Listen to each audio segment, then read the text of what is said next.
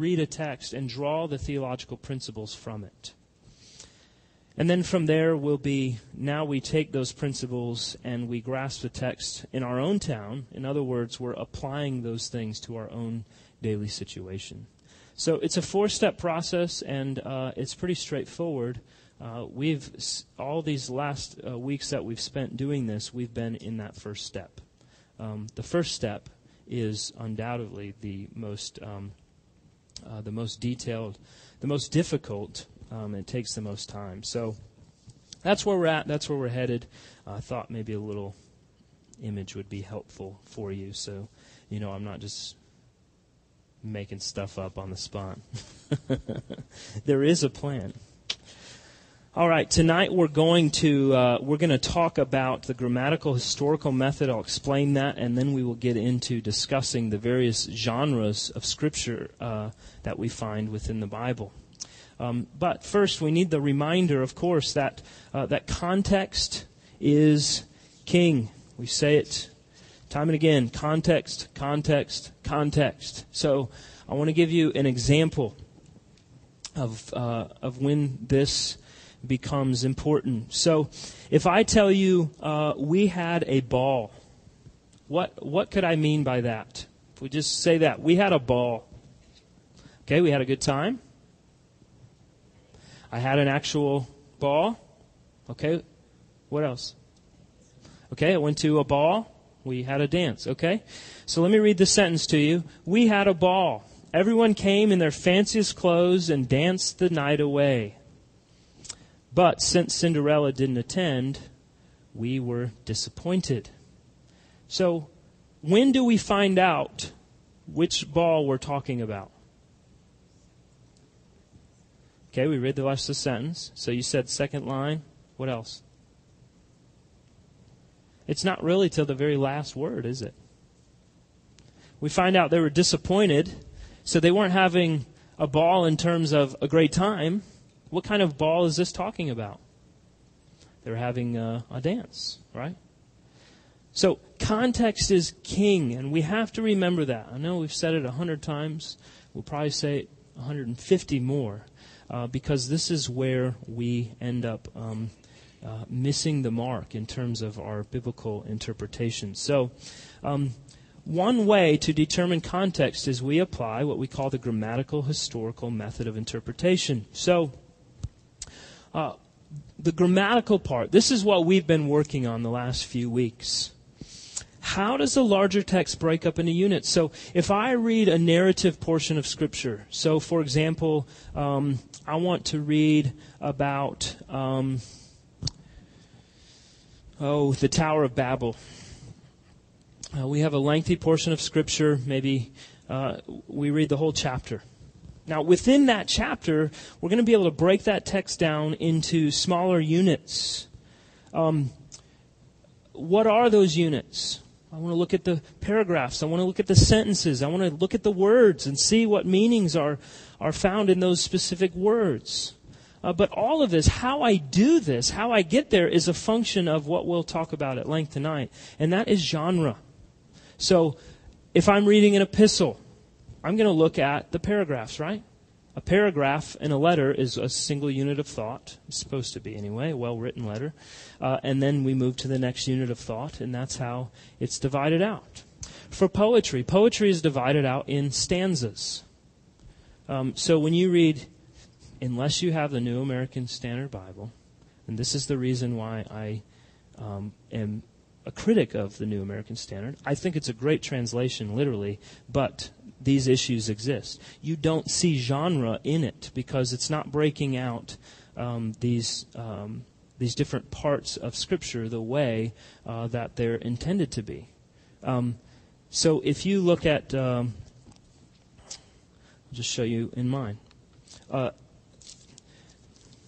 you see, in, you see in the book, uh, in one of the Psalms that it's, some lines only have one word, some have three or four words. It's dividing it by stanza versus I turn to the book of John and it's in, it's just paragraphs, right? So uh, that's how poetry is broken out. So it's important to see that as we read. Uh, for narrative history, um, the way we determine uh, what the unit, how the units divide up are specific events in the story. What is the climax? What is the plot? Who are the characters? All of these things are very important. So that's uh, that's part of the grammatical part of our study. What's the general flow of the argument in the text you're looking at? If I'm going to isolate one verse, uh, hopefully I've taken the time to figure out what comes before it, what comes after it. Uh, some of the some of the biggest heresies in the world have come out of isolating verses without figuring out the context of them. So we need to be very careful in figuring that out. How are sentences structured? How are they connected? What is the individual meaning of the words used? That's what we've been spending time on the last few weeks. Looking at the pronouns, looking at um, uh, the uh, looking at therefore and for and but and all of these great words that uh, that have powerful meaning in the biblical text. We want to do that grammatical work. It's vitally important to our study of the scriptures. Uh, tied to that is the historical work. And by this we mean, how does what I'm reading now, how does this fit into the larger argument of this chapter? If I'm reading one or two verses or maybe even a paragraph, how does that fit in the entire chapter of what's going on? And from that chapter, how does that fit in this entire uh, book? If I'm reading John chapter 3, how does this chapter fit within the book of John? How does it fit within the New Testament? And then, of course, how does it fit within the entirety of the Bible? We believe the Bible is one story from Genesis to Revelation. It's not a bunch of individual stories uh, that are completely unrelated to one another. It is one story from beginning to end. And who's it about? Jesus. Yes, very good. Sunday school answer. It's the right one. The Bible's about Jesus from Genesis to Revelation. And if we miss that, then we isolate these texts and we look at them and make them to say things they don't say. And so we need to see them in the context of the whole story creation, fall, redemption, reconciliation. This is very, very important that we see this throughout. And this is a part of determining this context. Are you aware of the historical context? For example, as I read about the Pharisees and Jesus interacting with them, who are they? If I know nothing about them, I just kind of get the impression that Jesus picked out a group of people he didn't uh, he didn't particularly like for some reason, and he was beating up on them all the time. Okay, why? Why did he say what he said? Who were they? What were they doing?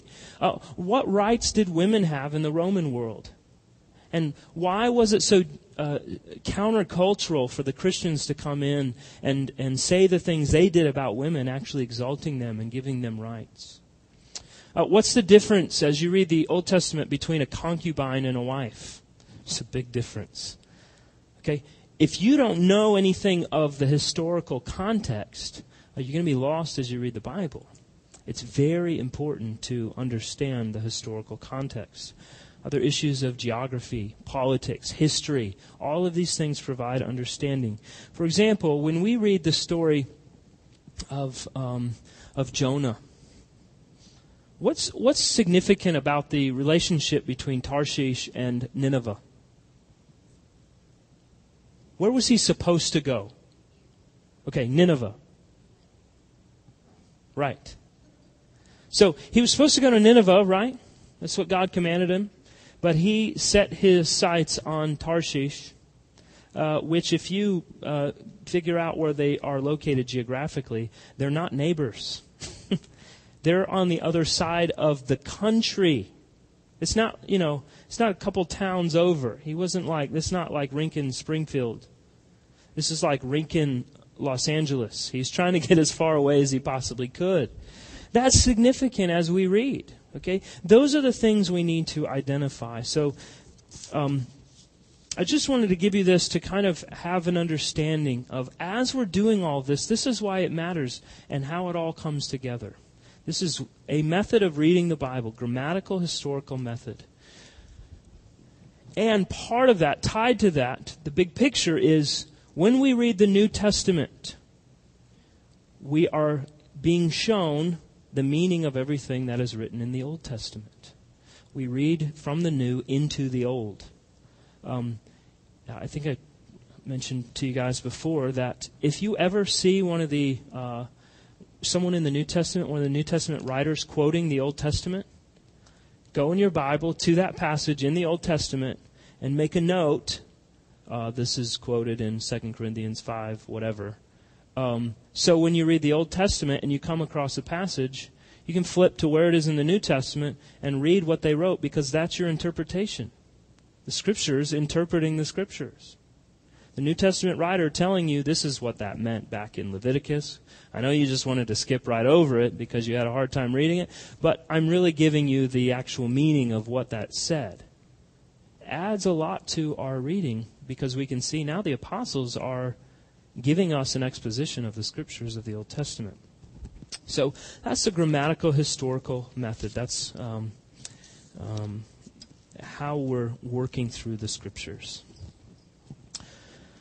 All right, we're going to spend the rest of our time talking about genre. There are seven specific genres we find in Scripture. Uh, in these are subgenres. We're not going to go through all of those. Um, what will be beneficial to all of us in our biblical reading uh, and study is to understand these major genres.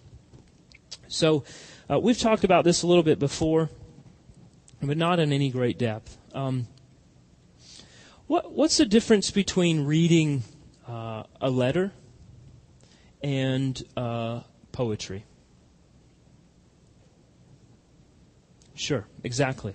Someone writes me a letter, I'm going to take it at face value. I'm reading what you wrote, and it you meant to say what you said, and I'm not having to read into that any way. And if I am, I'm probably making assumptions and that's not love according to 1 Corinthians 13.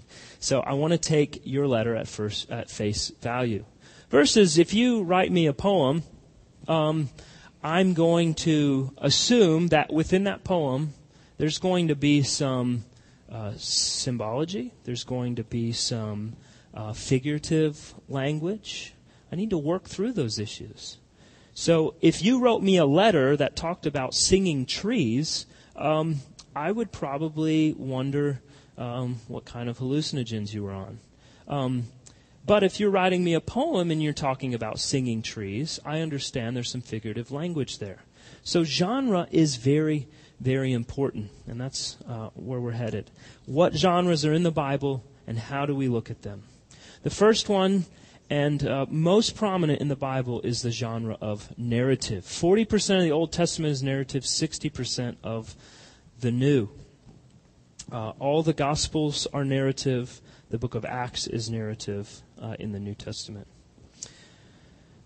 All right, so here's what we do as we read narrative portions of Scripture. And by narrative, we're talking about um, uh, typically chronological, not always, but typically this happened, then this. Uh, the stories of the Bible.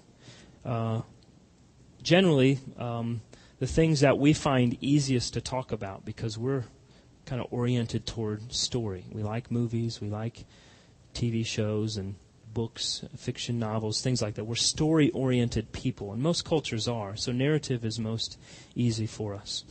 So, what do we pay attention to? The story itself, the details.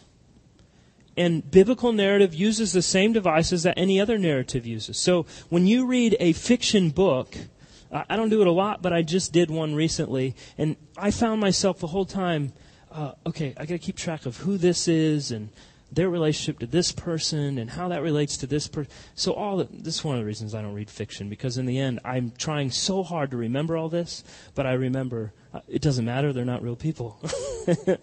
uh, it, but uh, nevertheless, it I think it's important to develop our creative bone, but. Um, we want to use those tools that we use when we're reading fiction in the same way that we would read the nonfiction narrative of the scriptures. If you're reading a history book, you want to think, okay, dates are important, names are important, relationships to one another are important. Uh, how all that unfolded from this part to that, that's important.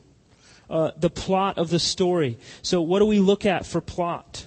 We want to know who's talking to whom and, and why. Uh, what are the shifting points of view? What's the climax of this story? So, uh, someone give us uh, um, give us a, a, brief, just as brief as you can, summary of uh, Genesis one, two, and three. Okay? God said it and it was done, but chapter 3 too, add that. Okay? And then what? There we go. All right, so God created. He created all things to include man, woman, called it all very good. Man and woman rebelled, ate of the tree, mankind fell. God inter- curses the serpent, curses woman, curses man, introduces the gospel, and uh, here we have a narrative, right? That's why I get paid, yeah.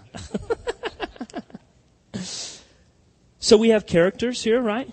Got God, Adam, Eve, Jesus. Okay? We see them at play here, the serpent. Uh, we have uh, we have story development. God said, "Let there be light," and there was. Uh, God called it this. God said, "Let us make man in our image." So we have all of, we have we have dialogue going on, right? Elements of a good story. We have a climax, right? We have Eve encountering the serpent who is tempting her to eat of the eat of the, the fruit of the tree. So there's a plot. The plot is thickening, right? Uh, and then uh, what does she? She eats of it. And so now we're at the climax of the story. We see the conclusion of what happens, and it unfolds the rest of the story. So, in a general sense, we can say the Bible as a whole is narrative. It's a narrative story from beginning to end. Again, creation, fall, redemption, and in the end, all things are reconciled and made new in, in Christ. That's a narrative story. But we see all the characters at play and how that works in the climax and the plot and the resolution to the story. So, just those three chapters of Genesis, we saw that. You can do that with any story in the Bible that's written in narrative form. So, we want to look at that character development, uh, literary devices that are used, and uh, we won't talk about these tonight. Um, but uh, if you know anything about them, inclusio and uh, chiasm, uh, these are literary devices that are used in narrative often. Um, scene arrangements. Is there a uh, is there some kind of flashback? Is there some kind of cutaway to another story? Are these things uh, as they're as the, the scene is being laid out for what's going on? Does does the Bible uh, push pause on one scenario and jump to another one so we can see what's going on and then come back again. You see that a lot in uh, in reading any kind of uh, novel or anything else. So all of these things are very uh, important as we read narrative. Now, something important to remember as we read narrative that the person who's writing had to be very selective in what they were writing. Uh, most ultimately, they were selective uh, in that they were being guided by the Holy Spirit and they wrote only what was necessary for us to know according to God. But um, that tells us that every detail that we find in Scripture is important. So when you get to the book of Numbers and you start reading all these lists of names and genealogies, uh, that's important stuff. It's really important stuff. And we'll look at it and say, man, I don't. I don't know why I need to know that um, Akabaga was the son of uh, Dudad, um, but uh, i am reading that right now, and I don't figure out how all this. Well, if you understand how all of that works together and the the thread that's going through these genealogies, typically, if you put that in the the narrative of the whole Bible, those genealogies are leading their way to whom? To Christ. I'm just throwing softballs to you tonight. They lead us to an understanding of, oh, Jesus really is rooted in this whole story. And these people matter, and the tribes they were in, they matter. And this is what God did with those people, and we see those characters come up again and again. So those details are important. How they built the, the tabernacle, the fabrics that were used, the posts that were used, the eyelets on, uh, on the, the covering of the tent, the altar, and what it looked like. All this is very important uh, detail. Um, how, does, how does this story connect with the story that was told beforehand? How do we tie all that together? What's the point of the narrative in, in light of the purpose of the writing of the whole book? Why did, why did the author find it important right here in this place to tell this story? Okay, so all of these sort of things are, are questions that we need to ask. So uh, the story is not an end in itself, and it's not necessarily the point of the story either. So let me give you an example of this. Um, Jesus and his disciples are on a boat, and uh, Jesus is asleep at the front of the boat, and the wind and the waves are coming and crashing in on the boat, and the disciples get scared. What do they do? They wake up Jesus. What do they say to him? Yeah, Save us. Uh, we're, we're about to drown. We're going to die. Help us. Uh, so Jesus stands up. Uh, he rebukes the wind and the waves. Storm ceases immediately. Um, I think the story would be great if it ended like, and Jesus laid down and went back to sleep. Like it was, hey, no big deal. uh, but Jesus rebukes them a little bit, right? You have little faith, right? What is the story about? What's that? Why, why is that story in the Gospels?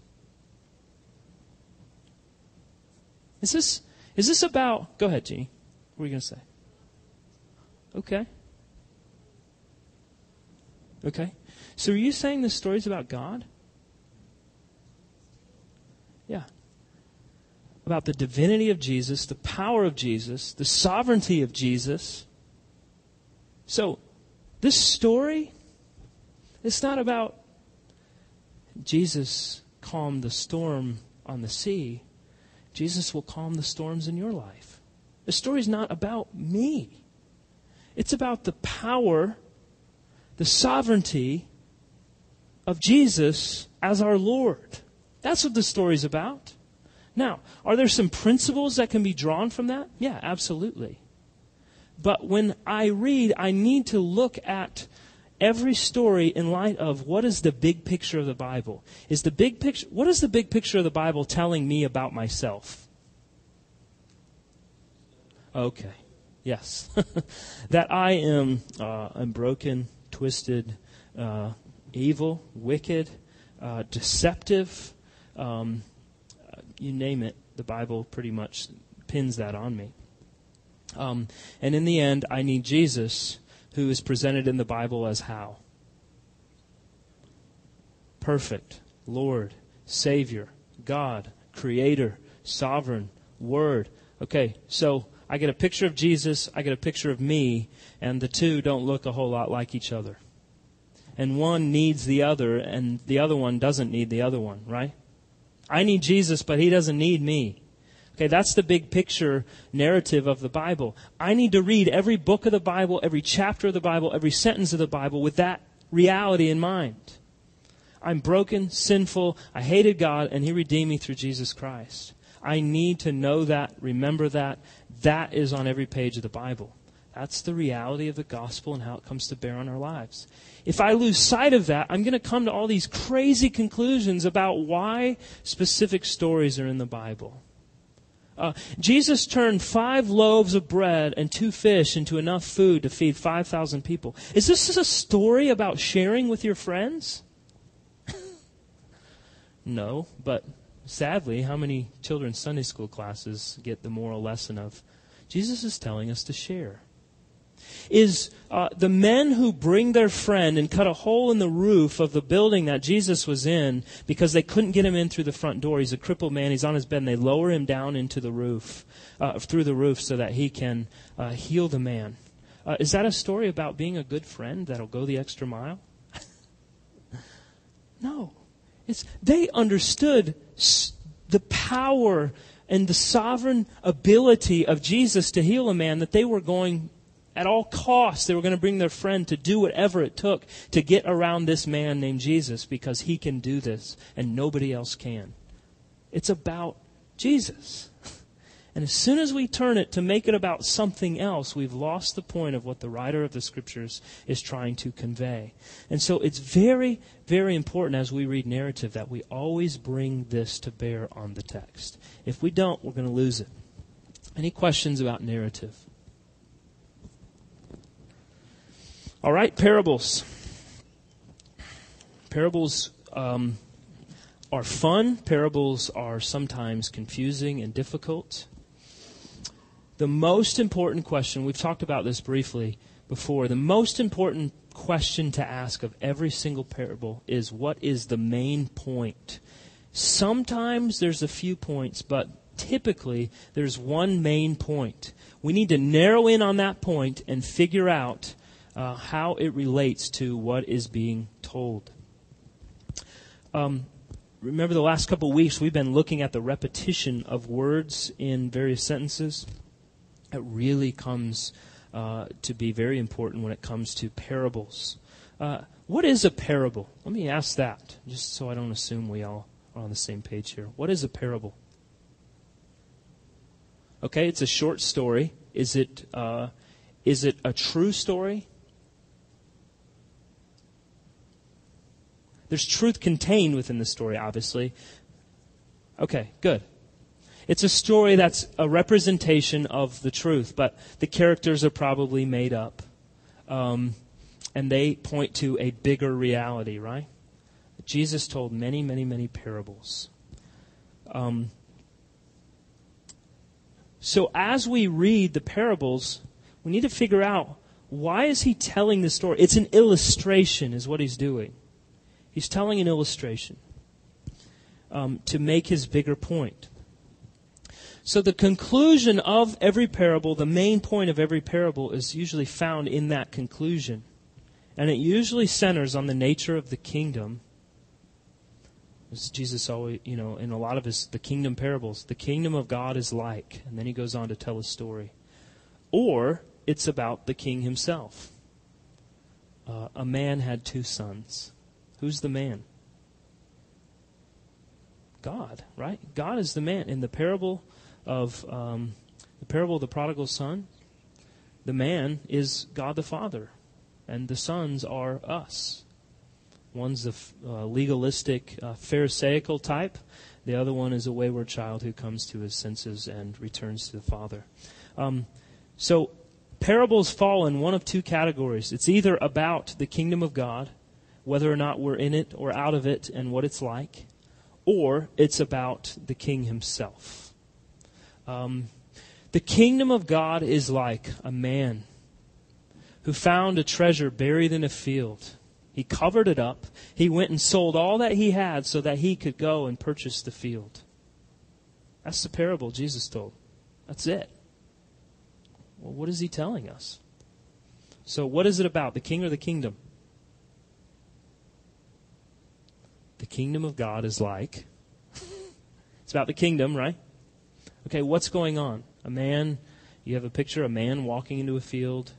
He's maybe consider he's either just walking or he's considering buying the land or something. Um, oh, look down. Oh, there's a treasure buried here. So what does he do? I'm gonna cover this up a little bit. I'm gonna um, maybe drop something here so I can remember where it is. Um, I want to buy this land obviously he saw what it was. It was very valuable. So valuable that he goes and sells everything that he owns so that he has enough money to go buy this field. And he buys it. And this, uh, this is the story that Jesus tells and relates to the kingdom of God. What in the world? What do the two have to do? What's the kingdom of God have to do with a man who uh, sells everything he has to buy a field? What is he saying? Okay, go ahead. Okay, so there is a, there is a picture here of uh, of the treasure that is given to us uh, in Christ. Absolutely. The other side is is uh, is what um, what Jeannie's telling us too. So we recognize the treasure of Christ as we identify what the kingdom of God is, and as we do, we give all in order to pick up our cross and follow the Lord. Yeah. Mm-hmm. Yeah, the parable of the talents. Yeah.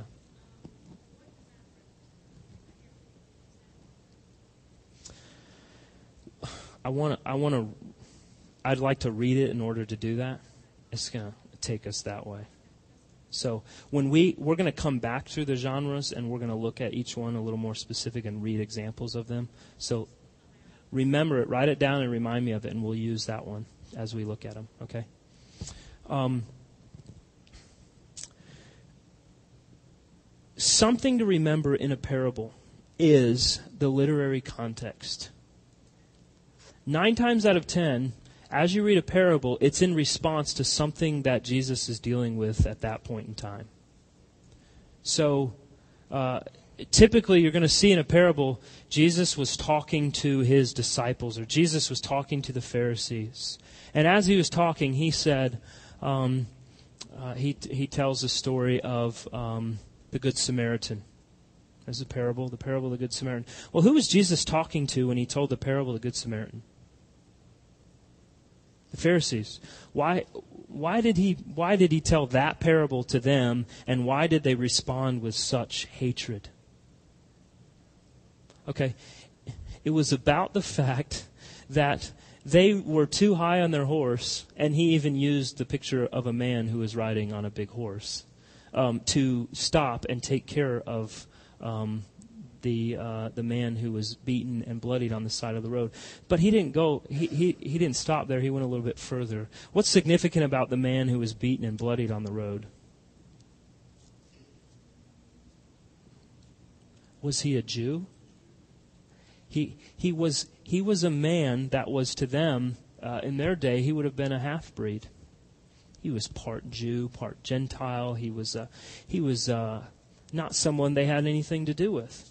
So not only would they have rode past him and not touched him and had anything to do with him, they probably would have seen him coming up and they would have they would have gone way like when you're driving a car and there's a biker using their legal five feet in the road. Remember that's that's the law. You're allowed five feet on the road.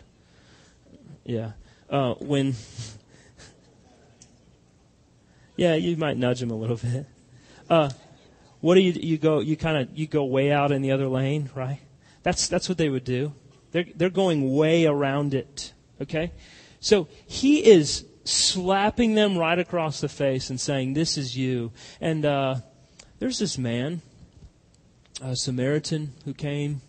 Uh, did they were they particularly fond of the Samaritans? no, they hated them. They hated them at all costs. Talk about avoiding someone. They like they would go they would intentionally make their journey longer to bypass Samaria altogether. You see why historical context is coming into play here? If I just heard the parable of the Good Samaritan without any cultural, historical context to come to play on it, uh, the parable would not have very much meaning. But when I figure that out, and I couple that with the reality that he's talking to Pharisees, he's rebuking them because of their foolishness, uh, then I can realize why, when it's all said and done, he's like, uh, here's the story. Take that. And they rip their clothes and they scream at him. And every time he tells one of these, they say, they kind of get in a huddle and say, uh, How are we going to kill this guy? We see that all the time after he tells a parable, right? And then they plotted amongst themselves how to uh, kill Jesus. Um, so the literary context is very important. We're going to figure out who he's talking to, why he's talking to them, why he's telling them that specific story. It's going to help us to determine the meaning of it all. Parables can be difficult because, uh, as Jeannie pointed out with one parable, um, people will come to all kinds of crazy conclusions about what the parables mean. That's why context has to be king in this regard, uh, or else we're going to draw all kinds of crazy conclusions. Any thoughts, questions about parables?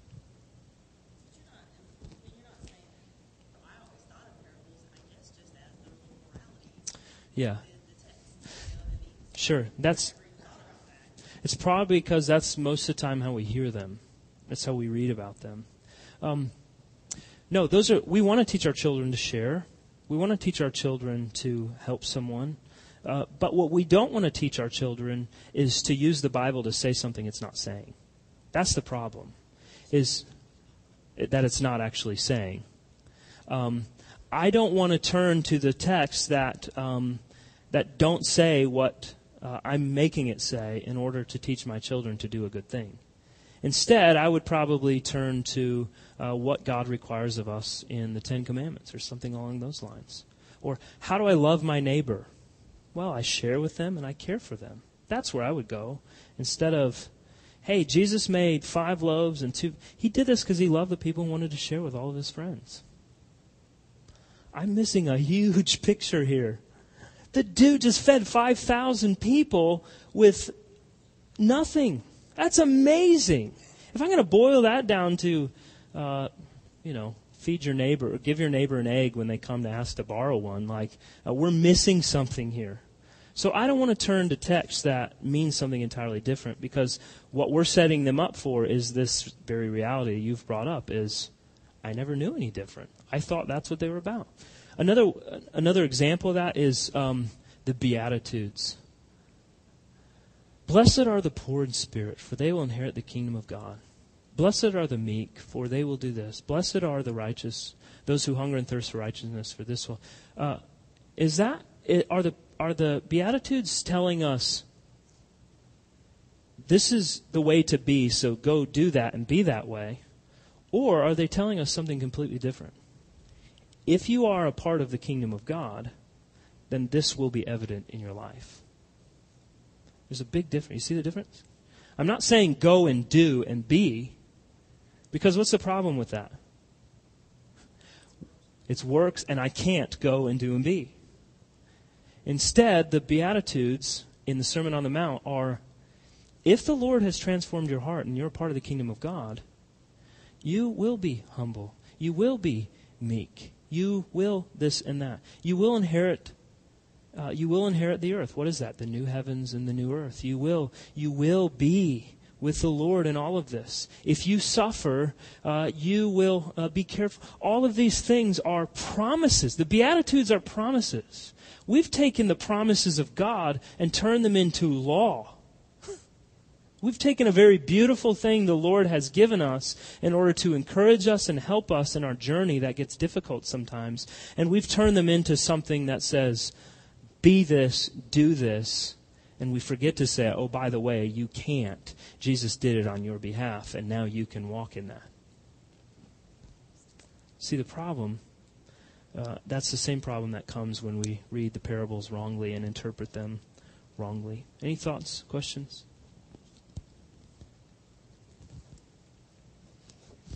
Hate to cause you to go home and blow up all your children's Bibles, but it's often the case. Absolutely. Sure.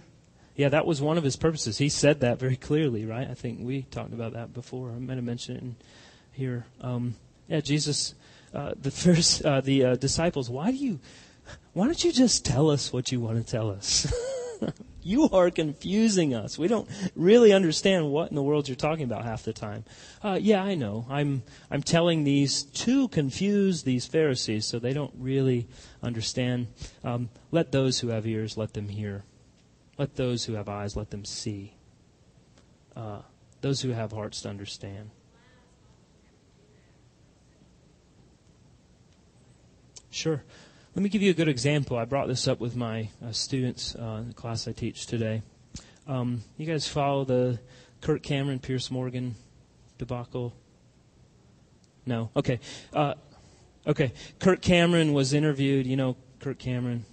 Everyone, Growing Pains, yeah devout, devout Christian, uh, very solid dude. Um, he was being he just uh, a new movie coming out, so he's being interviewed by Piers Morgan. Everyone knows who he is, the pompous, arrogant Englishman uh, news anchor on CNN. Uh, so he's interviewing Kirk Cameron about this movie that is coming out. So Piers Morgan asked a few questions about the movie, and then he just. So Kirk, what do you think about homosexual marriage and homosexuality? Okay. Uh, nothing at all to do with the movie. So, Kirk Cameron is here on CNN, two and a half, three and a half million viewers. Uh, being cornered. Piers Morgan knows exactly what Kirk Cameron thinks. He's a Christian, very outspoken about it. Uh, he says, "So, Kirk, tell me what you, what do you think about uh, what do you think about gay marriage? And uh, do you think homosexuality? You think it's a sin?" So Kirk sits there for a minute and he says, uh, Piers, I, I'm, I'm not, I don't approve of gay marriage. I don't, I don't think it's right.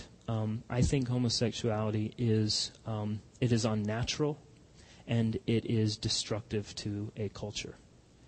Um, So that was his first response. And Piers kind of pushed him more and more and everything else.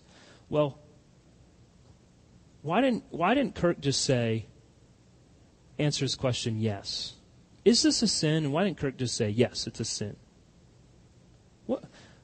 What, what's loaded into that question that's ready to spring? And why was he wise in answering it the way he was? This all relates to this issue of the hidden parables. Right. They're def- go ahead. Sure. Sure. Yeah, it does. Um, go ahead, Donnie.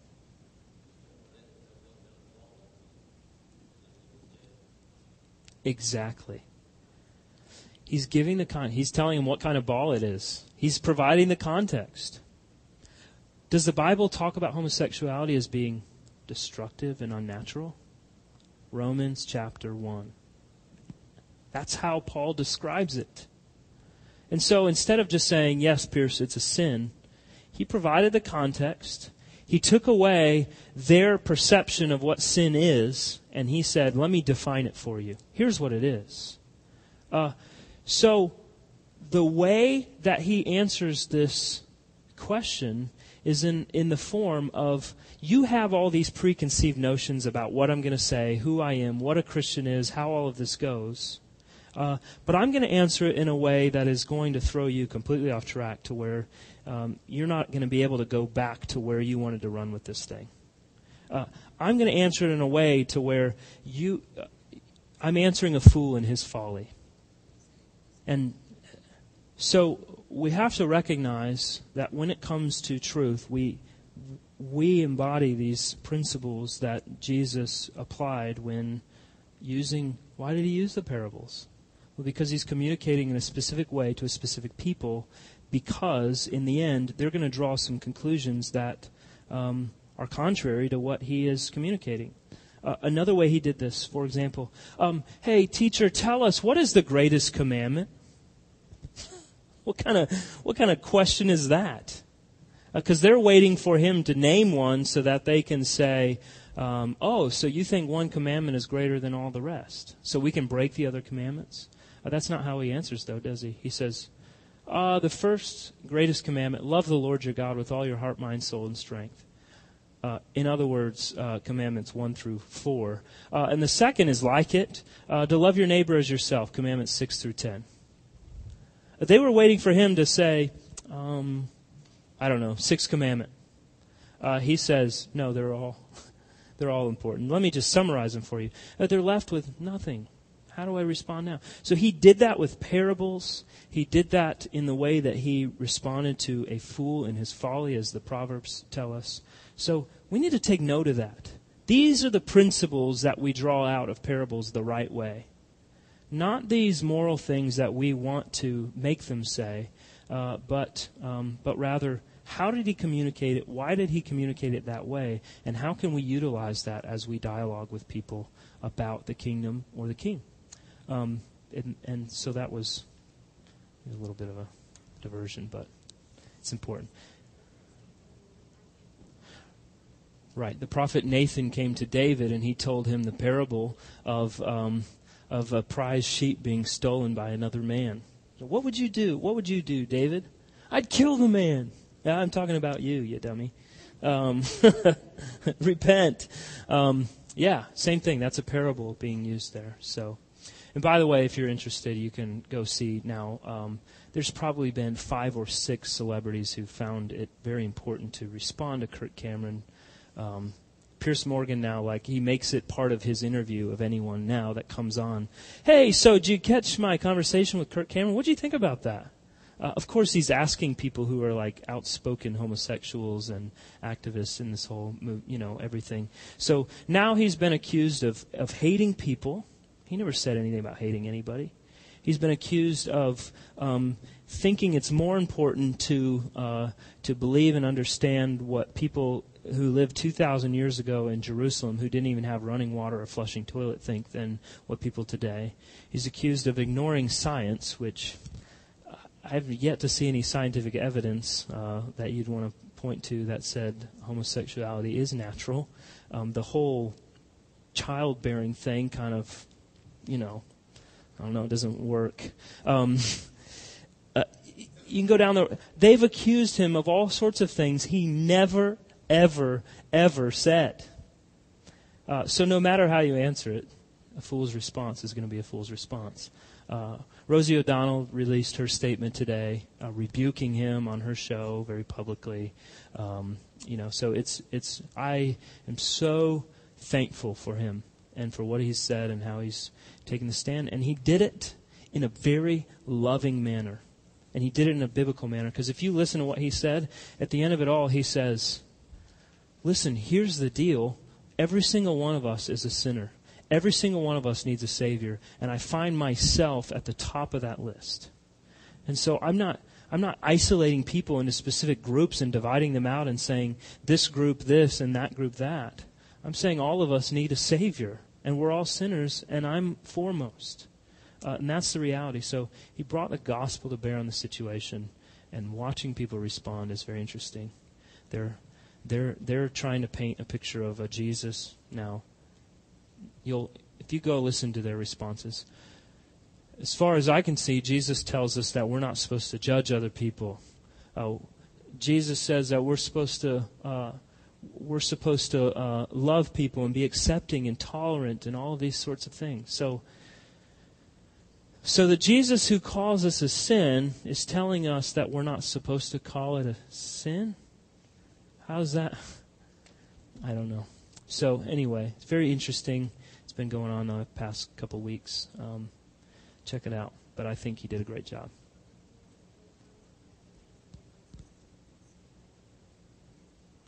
Oh, absolutely. Sure, that's the sad thing of it all.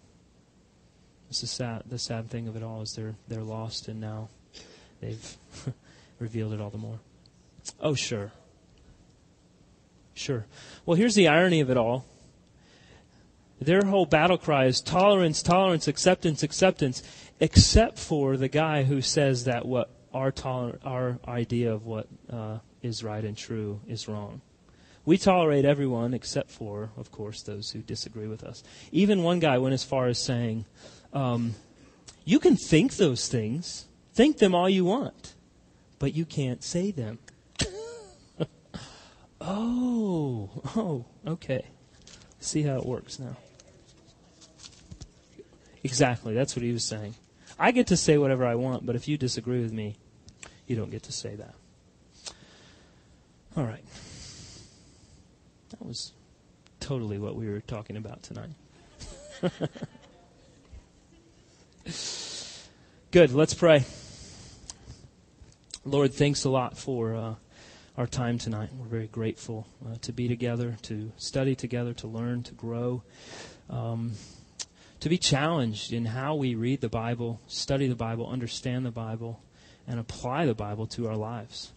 Thankful for great examples uh, today of individuals who have been given a platform to speak the truth into the lives of millions of people on national television, or uh, that they would take the opportunity to respond to hostile interviewers in a way that Jesus would do the same in the way that Jesus responded to the Pharisees, in the way Jesus responded to the fools in his day. We're so thankful for that example to look at and point to and to see um, how very applicable the reality of your word is in every element, every aspect of our lives. And I pray, Lord, that you make us all to be loving, gracious, humble people who uphold the truth of the Scriptures who respond to hostility with wisdom, with truth, with love, and yet we do not waver from the reality of what the Scriptures call evil and good. Help us to be those kind of people, and help us to understand and know and read the Scriptures in a way that that we can derive those uh, those conclusions. So, Lord, uh, thank you. Thank you for your word. Thank you for your people. We're grateful. We pray for a good rest of our week into the weekend. Or prepare our hearts for worship on Sunday as we come together on the Lord's Day uh, to bring glory to you in our prayers and our singing, and the preaching of your word, and the taking of the Lord's Supper. All of these things so vital uh, to our continued growth as your people. So bless us in our preparation for that great day, for that great hour. We love you and praise you. In Jesus' name, amen. Have a good night.